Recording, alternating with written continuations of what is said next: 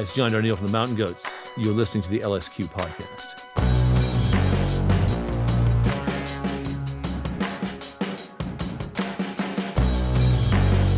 Hello, it's Jenny LSQ. Welcome to the LSQ podcast, episode 84, the first one of a new season slash new year, season six. Can't believe I've been doing this show for six years. So grateful to you for listening in general, and to this episode in particular, it's a special one because I've been a huge admirer of the mountain goat John Darnielle for more than 20 years now, so it's an honor to have him on the show. And he's on tour right now in the US. It's a duo tour for the mountain goats, John and multi instrumentalist Matt Douglas. And these dates are continuing to support their latest album, Bleed Out, from last year. Let's get into it. I've been seeing your name in magazines since I started doing this. I've never seen your face. So this is very exciting for me. oh wow! Well, thank you for saying so. Yeah, it's it's exciting to get to do this with you as well, and and also I'm pumped because you're my first interview of this year, oh, and amazing. so yay! I wish I had a gift basket to bestow digitally well, to you. But the power of the rose quartz heart that my friend gave me when we played the Bowie tribute at Carnegie Hall. So this this will. Oh, amazing! This will, yes. Oh my energy. god. So, how long have you been in Durham now, and what made you sort of choose Durham to settle in for this phase of life? We moved here. It was it was in the previous phase of my life. It was in 2003, end of 2003. So I'd been in Iowa for like seven years. My wife had grown up there, and then she graduated from Grinnell in 90, I want to say seven.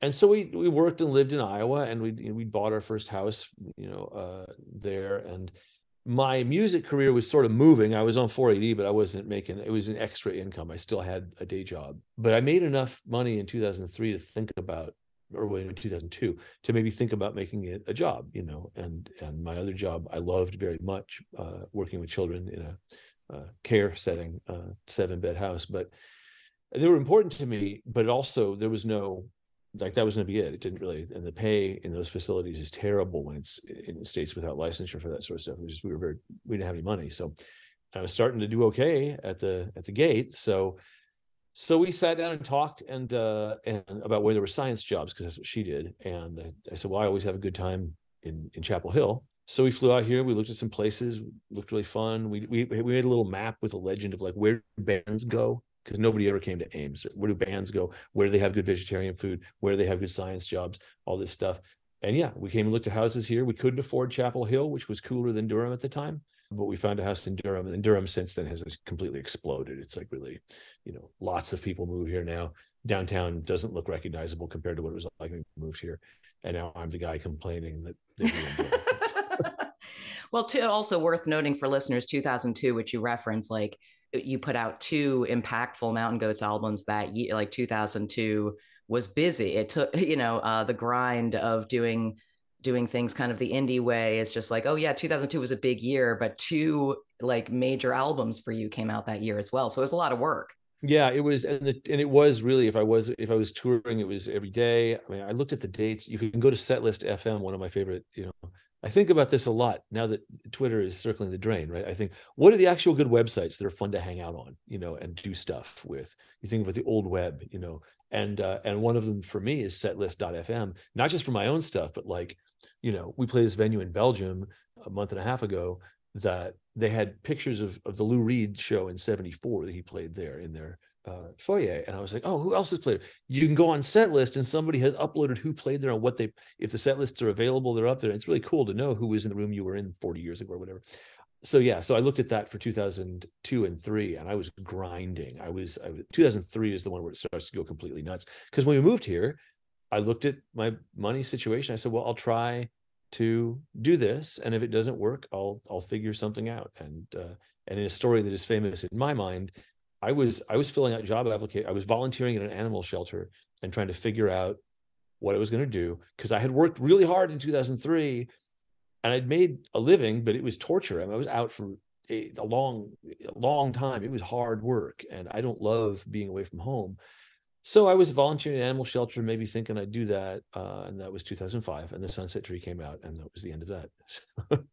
Wow, and also just like bless you for volunteering at an animal shelter. That's that's just such a wonderful way to to give your time. Yeah, it was it was really great. I wish it's what like with my former job. I wish there were more hours in the day because I think it's good to do Right, but of course, like as you've said, the the necessity for income just to survive, even when you found like an affordable place, and the worry that the um, the influx of money that got you the house was not going to be constant, and yeah, and you'd see it happen over and over again. It's like you know people just lose interest, and you know I should say I don't think anybody would have been able to give me this pep talk, but like you know somebody could have said, John, you you work really hard. You work all the time. You don't stop writing songs. You don't tour an album for 16 months and try and squeeze every last drop of blood out of it. You just keep going. And that was true even then that I'd been doing it for 12 years or so. And I, you know, it might have been clear to an outside viewer that whatever it is that, that drives me, it's a very strong drive. so it's like I just keep going. so yeah, I and that's a that's a good moment to kind of um, rewind because um, yeah, my favorite stuff on this show is to really go back to like when you first remember feeling like the roots of that. You know, when the, that drive that maybe now you're more able to identify within yourself. Yeah. When when do you first remember feeling this urge to create, or in, or just a special feeling from creative things? So there's two things. There's the creative urge, and then there's the sort of the hyper generative urge that, that, I'm just talking about. They're they're in the same neighborhood, right? But but I started writing when I was very very small. Before I could type, I was making like a thing I always remember is I had this this really dates me because if your listeners are a day under 30, they have to look these names up. But I had these rubber stamps of Stan and Hardy, Laurel and Hardy, rather. Laurel and Hardy. Oh yeah. They had had actually a cartoon I think made by the same studio that was doing Pink Panther and stuff like that in the late 60s, early 70s. It, it really tells you how they were really throwing darts. like maybe the kids will like a Laurel and Hardy cartoon, you know? And so, so they had one, and it was very slapstick, and it, but it wasn't. I mean, those guys were geniuses, you know. And it was just a really cheap Hanna Barbera type cartoon, right?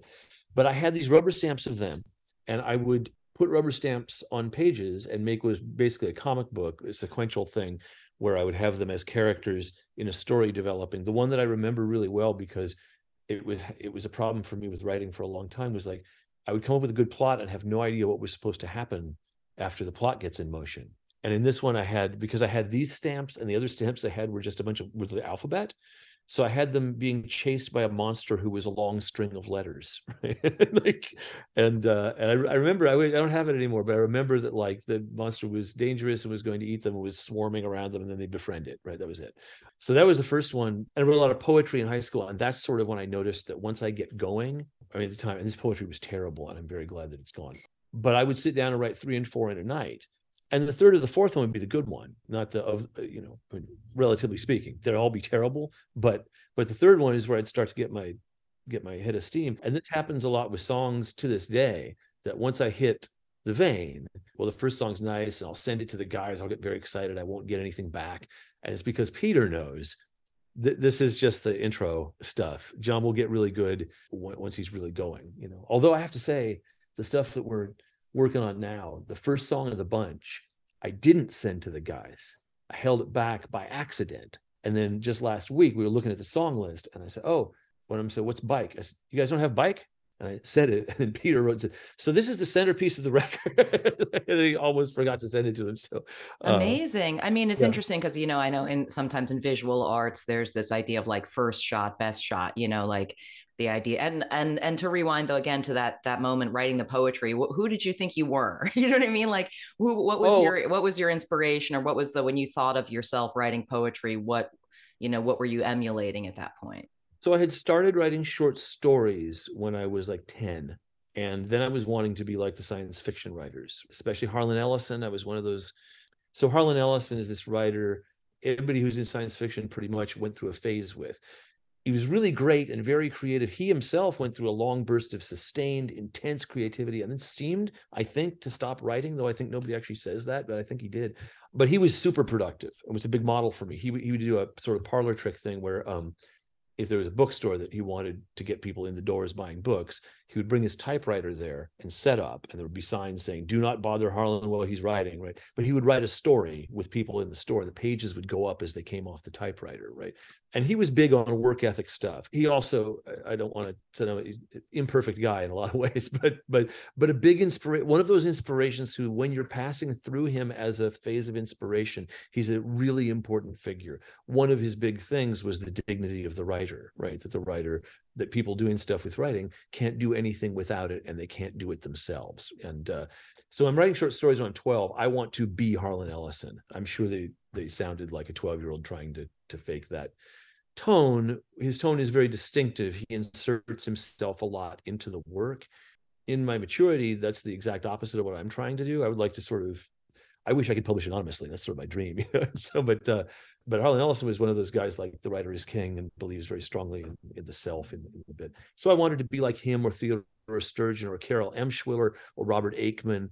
All these stories of strange short, writers of strange short stories. And then when I discovered poetry, I mean, probably Cummings, E. E. Cummings. I think every 14 year old who reads Cummings thinks they've just discovered dynamite. You know, it's did you already back then get a sense of relief of some kind from just giving yourself the time to be creative or like yeah i mean i would shy away from the word relief because i don't get relief from it. I get uh, like it's a, a, very blissful agitation but i mean i recognize it as like i mean it feels it feels pathological. It feels like a hormonal surge you know? It's really very intense.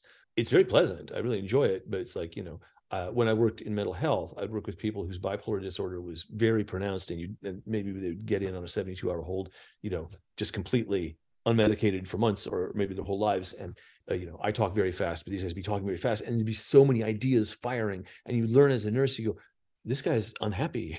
You know, it's like there's some pleasant, there's something in it that's fun, but there's also suffering. You know, it's like you want to find a, a place where that's not going to result in some terrible crash. You know, well, when I'm in a creative state, it feels like that looks to some extent that like I, I, mean it's really I'm super into it, and I also am worthless. You know, it's like the only thing I'm, I'm of any value to is the thing I'm writing. As a husband and father, I have watched my wife realize that I'm in that zone and just sort of start doing stuff that's actually my lookout because I'm not. I mean, I could, I could, I mean, I'm, I'm sure I could physically go, okay, stop doing the thing, but it really is like slipping into an alternate timeline for me. What's funny about that is I don't it's some, I consider that something I do, not something that happens to me. It's a choice, it's work, it's labor, right? It's not a bolt of inspiration striking. It's a task that you learn. Part of doing that task involves sort of the temperature in your head going up, the same as if you work in welding, then part of that involves being around hotter stuff, right? The temperature in the room is hotter. But I don't believe in in the idea of like, you know, it's something being imparted to me. It's something I do.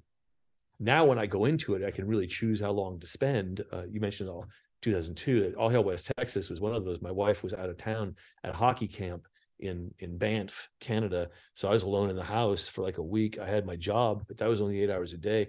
And i just went into the zone and stayed there and i wrote half the album that week And when did the when did the musical component of creativity? So you talked about short stories and poems, but you were obviously listening to music and, and having favorite songs and artists already oh, yeah. by that time. How did those kind of tracks start to merge? So, I mean, like everybody else uh, in the '80s, um, you know, I had several bands that I was in, but I really did want to write poetry, and I won a poetry contest, and I uh, and and then in my 20s, I was I was doing it again, and I got published a few times, and I was you know, there's these books, the Writers Market, Poets Market, where you can look up these quarterlies, these uh, like there there used to be more of them, but uh, but they're still around.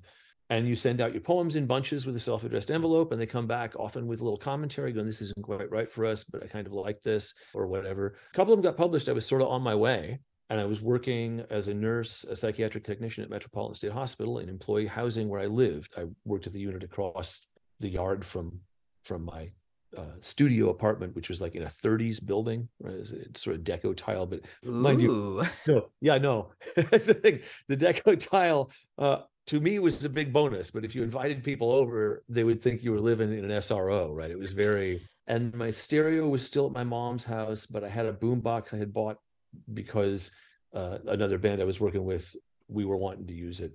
And those guys, one of those guys, uh, moved up to Northern California. So now it was me alone in this room with this boombox writing all these poems.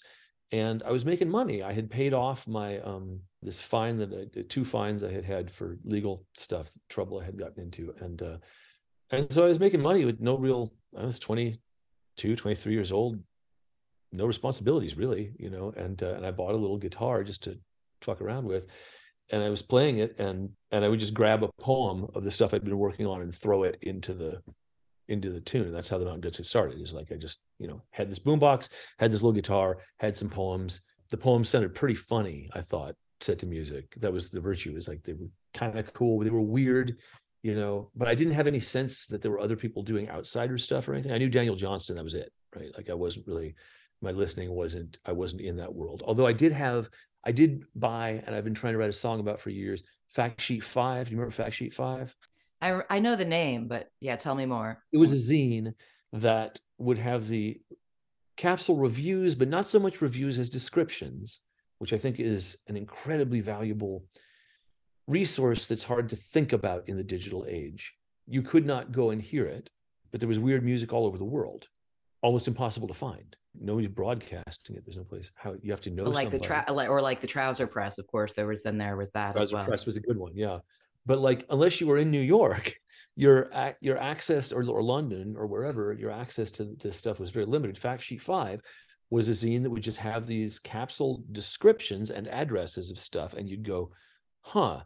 Muddy sounding noise from the British Midlands. That sounds like something I might like. And you'd put five bucks in the mail and cross your fingers, right? And uh, so I was aware of that stuff, but I hadn't really heard much when I was setting my poems to very crude guitar sequences. I was just trying to do something weird because because another thing I was doing at the same time was singing Frankie Valli lyrics over the sound of the the test pattern at 3 a.m. My girlfriend bought me a TV because she thought it was weird that I didn't have one. She said, "What kind of TV would you want?" I said, "I want a black and white one." She looked at me like from space, but she but she bought me a cheap black and white TV. And at 3 a.m., I would find like a snow pattern and turn that on, and then sing Frankie Valli lyrics over. It sounded ghostly and weird, you know, to me. And so I want I want to hear that shit. I want to hear that shit. It's on a tape in the office. Frequencies, no man. Those white those white noise frequencies are awesome. There's so much in there's so much music in the frequencies, right? Yeah but especially but if you put them into that boombox like it just it just wound up being this very lonesome bizarre to me things like that you can't help but write a story about the person making it. it like it creates a story which is almost never going to be a true story about the circumstances of its composition well then it's kind of spanish right? Like in the sense of you know or, or, or garcia marquez but, but like also vila-matas all, all these spanish writers who like to tell stories that are half true. And uh, and those are fun. That's the terrain of fiction. And so I wanted to make stuff that if I had just dropped it off someplace and somebody had picked it up, they'd say, I found the weirdest thing. and but you so you described though having been involved with bands before you started yeah. doing this and got the guitars and and obviously Frankie Valli's are you know you were not it's not like you weren't listening to music. I mean, what was the sort of oh, yeah. what was the what were the you know very foundational kind of musical things that you gravitated toward first? And so and yeah, what were those other bands you were playing and what was that? So about? this is the thing is like the Mountain Goats don't sound like any of the stuff that I was into. Right, right. right. Um, but my brief musical development is, I mean, again, I, I got to apologize in advance that my stories are so long and I, they do come back to their. I love it. I love it. Their point, but so, so when I was a child, my father was a jazz pianist, and my parents divorced when I was five.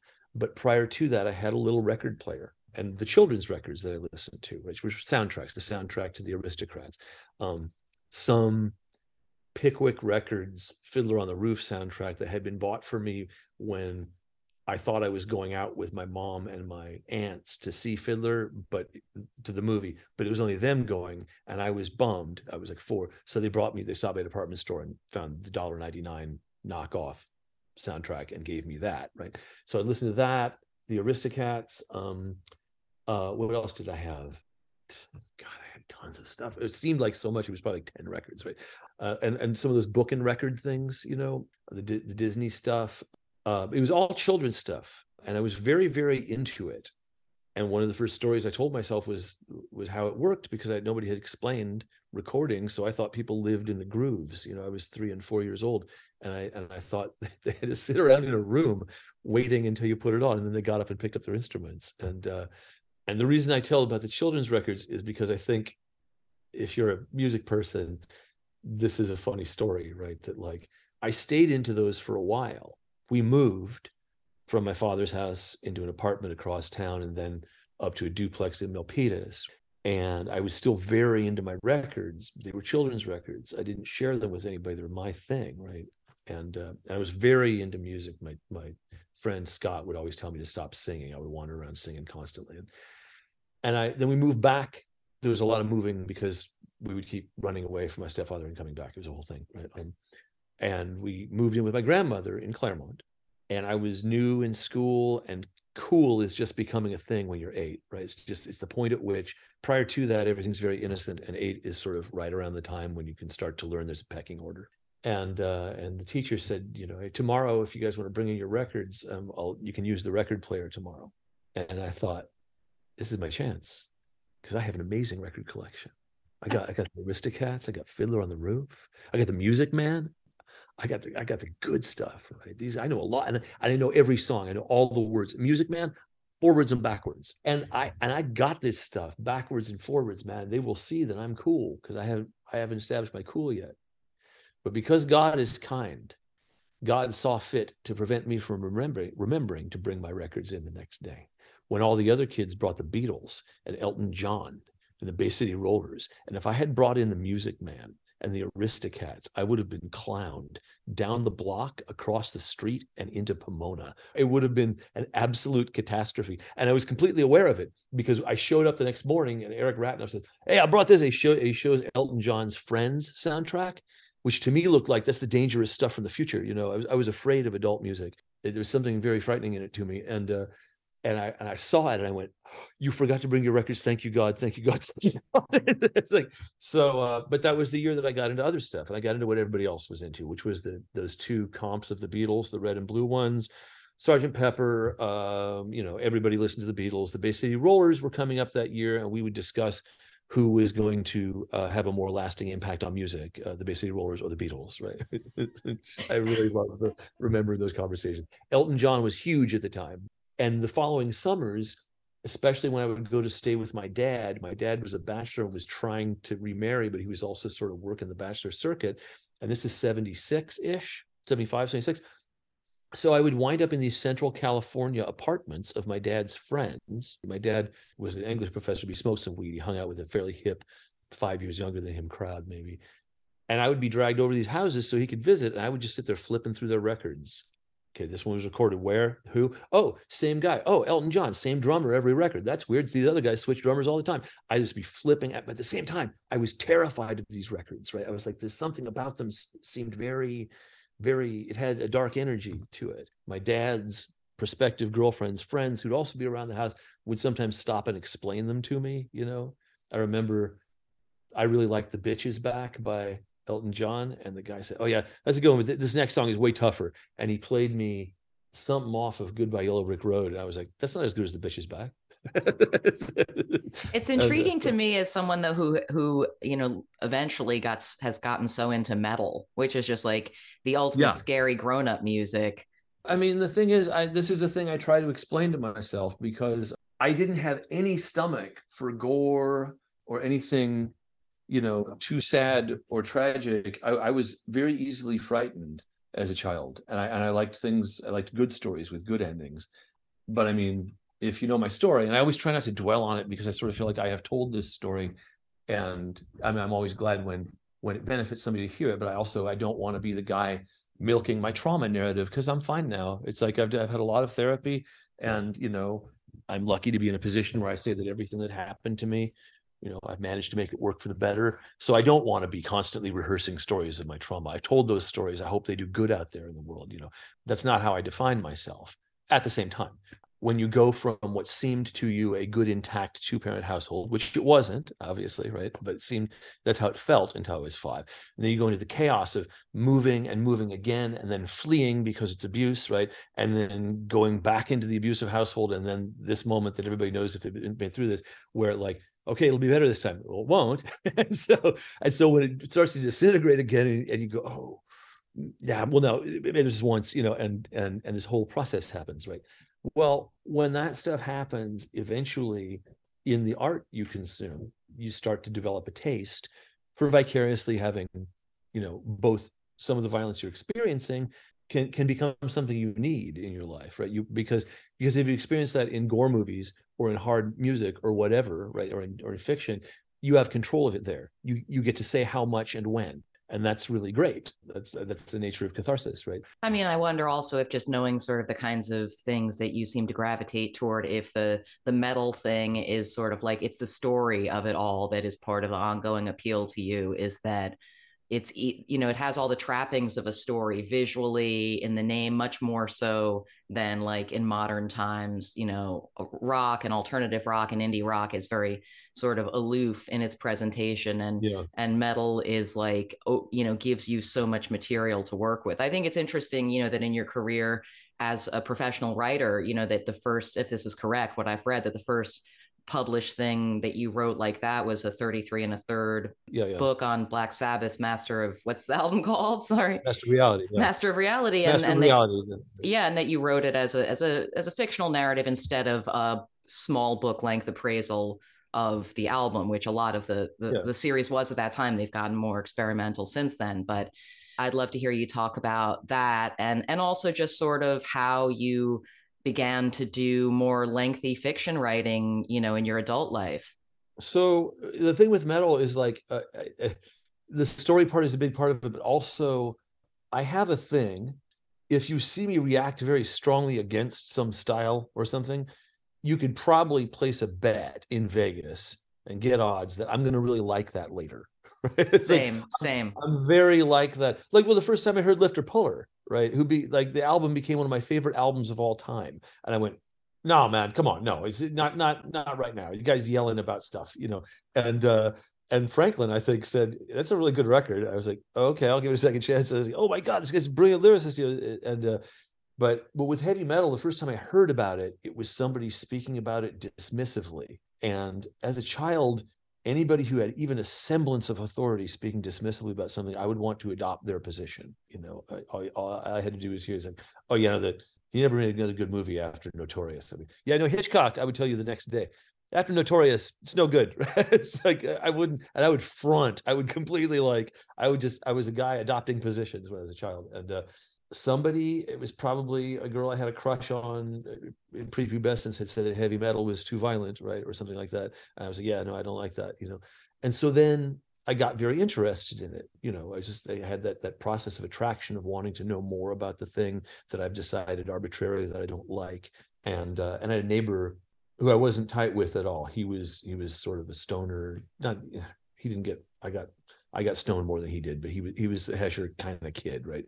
And I was a theater arts department kid, and uh, and I started asking him about his Iron Maiden records, and he had a stereo in the garage, uh, and he lived right next door, and he started playing them for me. And I was very intrigued. I was also interested in the idea of me as a guy who listened to Iron Maiden because it was kind of transgressive. I liked Lou Reed, I liked David Bowie, you know, I, I was that kind of guy, and uh, and I, you know, you look at at the various music corners when you're a young music fan. You wonder which what if I'm in that one? How do I how do I look in there? You know, and uh, and I liked I liked that idea. And then I get into music. And later the thing is like I think of all that stuff as as ancillary. The the thing I like about metal these days is the same thing I like about jazz, that like most metal players are astonishing players compared to in my field of indie rock, where most of us can play, you know, but we have we're thinking about it in a different way usually when we come to the table. We're, we're thinking about what we have to bring in terms of a big sound picture, in terms of whatever else we have.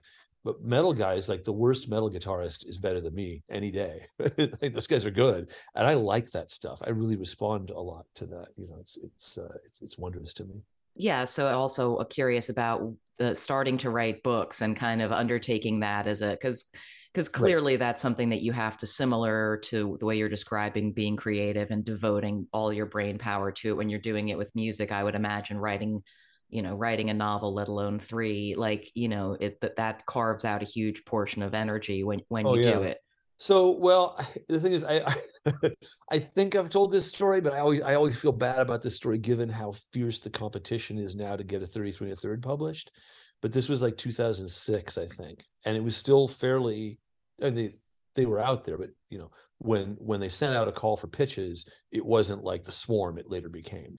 And i had been writing a lot of music criticism for various new times outlets and i think i wrote for magnet some i can't remember who all i wrote for but it was a thing i was doing and people knew it and i had a website right uh, last plane in jakarta that updated every sunday night right these are long form pieces and I also had a hard copy of the zine that I did six or seven issues of. Um, so my name was known as it's another thing John does, and I mean, you probably remember this writing for New Times.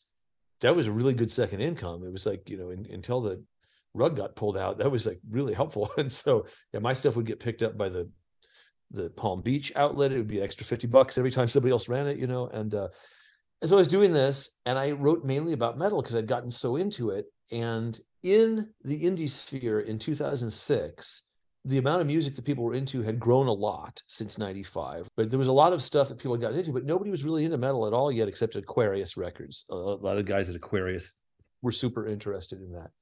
And i was looking at the 33 and third list and i'd go well this is all this is all a certain type of canon. This is all people who have bachelor's degrees canon. And that's fine because that's the people who are likely to be writing the books anyway. But i was like there's a lot of music you know the beauty of music is that you don't have, need any kind of education whatsoever to respond very deeply to it right? And and your response isn't better just because of the terminology you have to describe it. There is no better or worse response. So david barker wrote to me and said hey all your friends are pitching and you're not. And we're all wondering why you're not pitching because i had like i'd done EMP and stuff. I experienced it's now called something else i think but but i had presented a paper there and they said, why aren't you pitching? I said, well, I don't think you guys are that interested in stuff that's interesting to me. I said, well, you should try and well, I was encouraged then to to come up with an idea to pitch a record. And so I first thought what I wanted to write about was metal, and I I came up with a fictional framework because that was where I knew the music through was through people like the narrator, through uh, through people who, you know, I worked in adolescent psych wards in the mid 80s when people were getting their tapes taken away and and when kids would put up posters of Kiss you know and stuff like that but I, I was there during the boom, uh, the the hair metal hair metal boom, but also the rise of Metallica. Like the morning after Metallica played the AMAs, I think it was the AMAs, and shredded. Do you remember this? I don't. No, it was the Grammys. It was the Grammys because that was when Jethro Tull beat them for best metal band. But Metallica played one on the Grammys, and and just, and it was an astonishing moment. And I worked uh, a drug rehab the next morning, and there was a dude in there who was a full on Hesher and I was like, "Were you able to see the Grammys last night?" And he said, "No, but I heard they shredded." it was a really amazing moment. But that was the that was the stuff that I sort of felt, and I still think, even though we have such better coverage, that there's a there's a leaning toward describing music either in sociocultural or highly aestheticized terms. And I'm always wanting to ask, what are other ways of talking about music? You know, whatever the other way is, that's what I'm interested in yeah i think it is it it's you know observing and participating myself over you know uh, 30 years now or something. It is uh, interesting to me the way that uh, writing about music and describe specifically what you're talking about which is just using words to describe what music sounds like um, that just how little it's changed or how little what's thought yeah. to be the correct way to do it has changed over the time I've been watching it and, and reading it and participating in it like considering how much the technology has changed and I guess yeah. the the big innovation there although you know it's not a thing I actually consume myself but is something like the needle drop you know Anthony Fantano who does those video reviews um but it's so popular with I assume like fairly young people, which is really interesting and and that but point being yeah you don't see very much innovation in like how we use words to describe music given how much technology has changed there's still this expectation yeah. that it's a classic format that is done in a classic way with like very little thought of it changing if if and when you want me to move along from this subject, I'm infinitely interested in the subject because I because I grew up reading music criticism and it meant so much to me, right? Like the the Trouser Press guide that you cite, the Mountain Goats were in it, and I was like, oh my god, we're in it, we count, you know. And prior to that, like the Encyclopedia Illustrated uh, History of Rock and Roll, you remember this book? It had like Langdon Winner's piece on Beefheart in there I'm not the only person. I was shaped by, and and I, I read this before hearing the record. It sells you the Beefheart myth of Beefheart teaching all the guys to play their instruments. A total myth, false, right? And so, so these books are really important to me. But then when High Speed comes to everybody in 2003, there's a great democratizing that is good that I'm not complaining about. But it also means that I don't need you and you don't need me to tell you what it sounds like anymore. You can go hear it for yourself. You don't, I don't no amount of good language I can use about it will ever be what the music is. The music is music is greater, you know, and uh, and so that's the point at which uh, music criticism undergoes a shift. But I don't think it's a shift that people are thinking that hard about. I think they're just acting on the fly. And I think the genius of people who went straight to to video is like to say this form has to be approached in a different way. Where that's weird for me is what it becomes a very personal way. I'm less interested in the personal. I, I don't want a connection with that person at all, right? I, I want a good piece of writing or video, I guess, but I mean, video is necessarily personal. You're looking at the person's face, right? You know, uh, present company accepted. I, I, I, don't want to be looking at somebody's face. yes, if you like a writer and they can, and their yeah. way of writing about music is so effective in in the way you hear, the way you read, and then can imagine from there, like you would seek out that person's writing again about music and trust them but you don't know what they look like i mean pre-internet you don't know what the person who wrote it looks like. they could be an old the yeah. they could be an old man they could be a young man they were probably a man but what are you going to do almost know? certainly but yes it's true with with video you are up against your own predisposed opinions and yeah.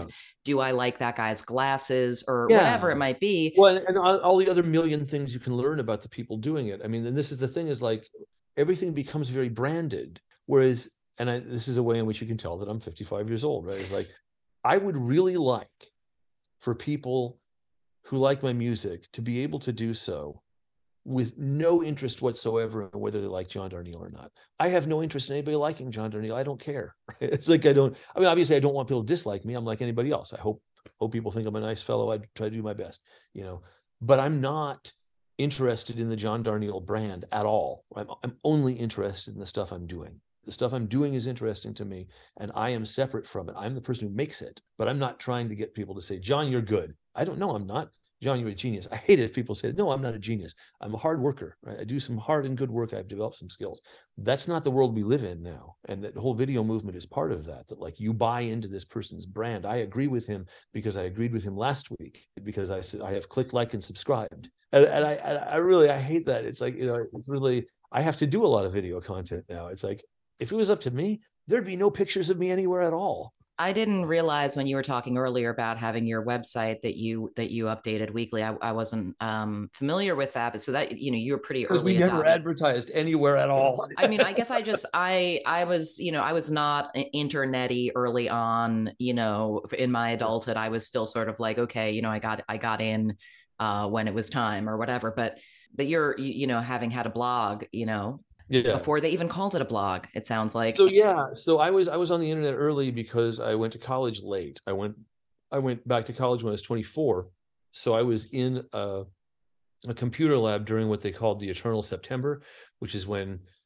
all the colleges got online and suddenly these private little chat rooms and stuff got flooded with new people which happened every september for a number of years right? And then those people would get very excited and they'd go away after the eternal September is just September on the internet every month, right? There's just so many people, so many new people. You can't have the small things you had before. I got on in I think fall of '94. So yeah, so I was by by '99, I'd done one or two issues of the zine, and I got the idea to do it on the internet. And I updated weekly for a long, long time, long pieces uh, that had some good effects. That some of them are offline now, like the Radiohead when um, not Kid A, what was after Kid A? Amnesiac came out. I thought it was so good, and I had disliked Kid A, and everybody else thought it was great. I wrote a piece of every week about Amnesiac for every song, and we did a lot of interesting things with the graphics. And the final piece was in Flash, and it fa- the lines of it faded up and faded down, so you had to read it in that timing. And I was pretty proud of it. You try and look at something in Flash lately? I have not and that's why you'll never see this piece again because flash doesn't exist anymore. So so uh so yeah so i did that for the longest time. I'm, I'm curious twice to using the internet different than other people do uh and i'm curious about this. I know i'm not the interviewer here but i'm, I'm, I'm i mean uh, i guess i just it's like i i just try not to look at it too much or something. Yeah. i try to look at it in a very targeted way where i look up what i'm researching or preparing for or need to know for my radio job or or whatever but i don't really consume like whatever is trending you know and I get that people just enjoy. They're like, oh, I like watching lots of TV shows, so I want to watch what everyone just watched. You know, if ever, Yeah. Everyone's watching, you know, Wild Lotus, I'm gonna watch it too. I haven't seen any. White. Lotus, that's what it's called. I said I Wild. hear it's big. That's how often. No, I mean, I watched episode one, then I got distracted. I'm in a Columbo I phase do. I watch now. the I, just started. I've been watching episodes of Columbo. I don't know if you fuck with Columbo, but oh, who doesn't fuck with Columbo? I mean, I had never watched Columbo until it came on some random Oh, channel, and no then I was like, I think I need to watch all the Columbos Oh, now. it's- That's my a really practice. fun show. I and this is going to sound like planned promotion, but it's not. You may or may not have heard, and you probably didn't if you're not on social media, that I did uh, some acting and music writing for my friend Rian Johnson. I did hear that. I was going to ask you about that. So go on. his new show Poker Face, which is being compared in the press materials to Columbo because it's a mystery of the week type show, um, and with a through line, right? With with through line characters and stuff, and uh, and so Because yeah, I wa- I watched the trailer last night. I saw a quick flash of you yeah, in that. How did, how did that? And obviously, you you and, and Rian have collaborated before. Yeah, so I've known Rian for a long time uh, now. Uh, I, he actually ordered a Last Plane to Jakarta T-shirt uh, from the we we had a very short run of like 50 T-shirts in like 2002 or something like that. And when he made his first movie, my wife said, "Oh, I think this guy ordered a shirt." And we went to the box of old orders, and there it was. And then he had named the music that his brother wrote for the uh his first movie for uh Brick, right? And we watched the credits, and the credits rolled, and it said music by the Hospital Bombers Experience. This is a reference to a Mountain Goat song, right? I was like, what?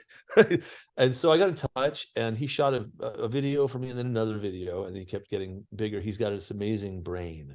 He can hold a very complex storyline with many different points and points of entry and exit in his mind all at once, right? He can think of more things than I can at once. So yeah, so I text him all the time about whatever. I mean, I think if you're one of the things about knowing me is that you're liable to get some text that says, Rian, Rian, have you read Jean Patrick Manchette? and he'll say, No, say, Oh, you have to read this. You will love this guy. So so yeah, I'm texting about something and he said, uh, maybe I sent him a song, I don't know. And he said, Hey, I had an idea. What are you up to in June? I said, Well, I'm touring. What's up? And he he said, Well, there's this show, and I had an idea that you could you could have something to do with it. And we worked it out. And uh and I wound up writing the music and the lyrics. I wrote most of the lyrics and the vocal melodies, and Jamey Jasta from Hatebreed wrote the music because it's supposed to be a metal-ish band, and I can't actually write metal. I know about it, but I can't actually I can't do the thing. Whereas Jamie is like really, I mean, he's really able to write like three different styles. He's sort of um like you could ask Jamey, give me give me a you know a power metal sort of jam, and then give me a doom metal jam, and then give me a sludge metal jam. I'm going to need him by tomorrow morning, and I guarantee you he could provide you with one serviceable jam of each of those genres by tomorrow morning. So so yeah, so we worked together and did that stuff. I tracked the stuff here in Durham, and uh, and it was very funny to to then be on the set, you know, with Chloe Sevigny and and and the band lip syncing to this stuff that I had tracked my parts, my scratch vocals down here, and that Jamey did at his studio in Connecticut. you know that uh, as a foray uh, you know a musical foray though into into the you know visual form like that i wonder is that another realm like write writing for writing a feature film or writing a tv series or or that kind of a thing it seems like something that w- you're naturally suited to as a storyteller and and your might- and your tendency to have uh, ongoing stories that you can adapt So, I mean, I'm kind of curious about whether I would be able to, but on the other hand, I just don't watch anything. I really don't, right? And so so it would feel sort of weird to me like I write books and I read books. I read a lot of books. I love them. I'm very very very into them. And most I mean most 100% of the books I read are better than my books, right? It's like I'm proud of my books, but I read titans, you know. I read I read people who I just, you know, I, I, I read. I can't believe they exist, you know, or existed, you know. Like I was, I'm, I'm getting into Balzac now. Oh my God, have you ever spent any time with Balzac? i have not Did you know that he spent most of his career writing a series of interconnected novels called The Human Comedy, and they're all like the whole world of Paris in the 19th, well, not the 19th century, but but but starting there and, and heading it's it's he's one of those big vision dudes that he seems to have had the whole vision for it in a very short period of time. What a title, The Human Comedy. Jeez. No, and so wait, do you start at the beginning reading no, something like that? I found online somebody. It was another one of these cases where I found like a WordPress site where somebody had gone. Here's what my reading group has decided is the best reading order for the. I was like, oh, that's great. But no, I just dipped in. I found out because I had an NYRB book that turned out to be one of them because it's most of what he wrote is in that is in is in these uh, dozens of novels, I think. But the point is, like, I read that and then I go back to what I do, and I hope to maybe scratch that at some point. You know, it's good to know you're in your Balzac phase. I'm in my Columbo phase. You know, it's Oh yeah, yeah, yeah. Columbo is great though. Columbo is really remarkable. And there's also what he was in. Peter Falk, basically playing the Peter Falk character, was in at least one or two like movies as that character, but that were by like um you know artsy directors. Yeah, but al- and Uh, also someone was telling me about. I haven't done my Peter Falk deep dive yet because I'm like, okay, I have, I still have another 30 plus episodes of Columbo to watch 1st You're going to see the whole run. Wow. yeah, I'm gonna watch. That's what I'm watching until I I watch one a night, just one one episode a night, and I'll watch them until I run out. Anyway, for listeners, you're gonna hear me talking about Columbo a lot in the first few episodes of LSQ for this year, so deal with it. That is so good. That is really great. You know, I think John, I think we are at a good place to wrap up for All right. for this conversation. What a joy talking with you. You are great. You have a great voice, and uh, it's really yeah, it's an honor. That was awesome. Huge thanks again to John Darnielle for that conversation. And the Mountain Goats tour I mentioned earlier, the duo tour where it's John and Matt Douglas, is on the road in the US right now. You can get info at mountain goats.com. And that brings us to the end of episode 84. Thanks again for listening. If you've got questions or feedback, I'm at Jenny LSQ on most platforms.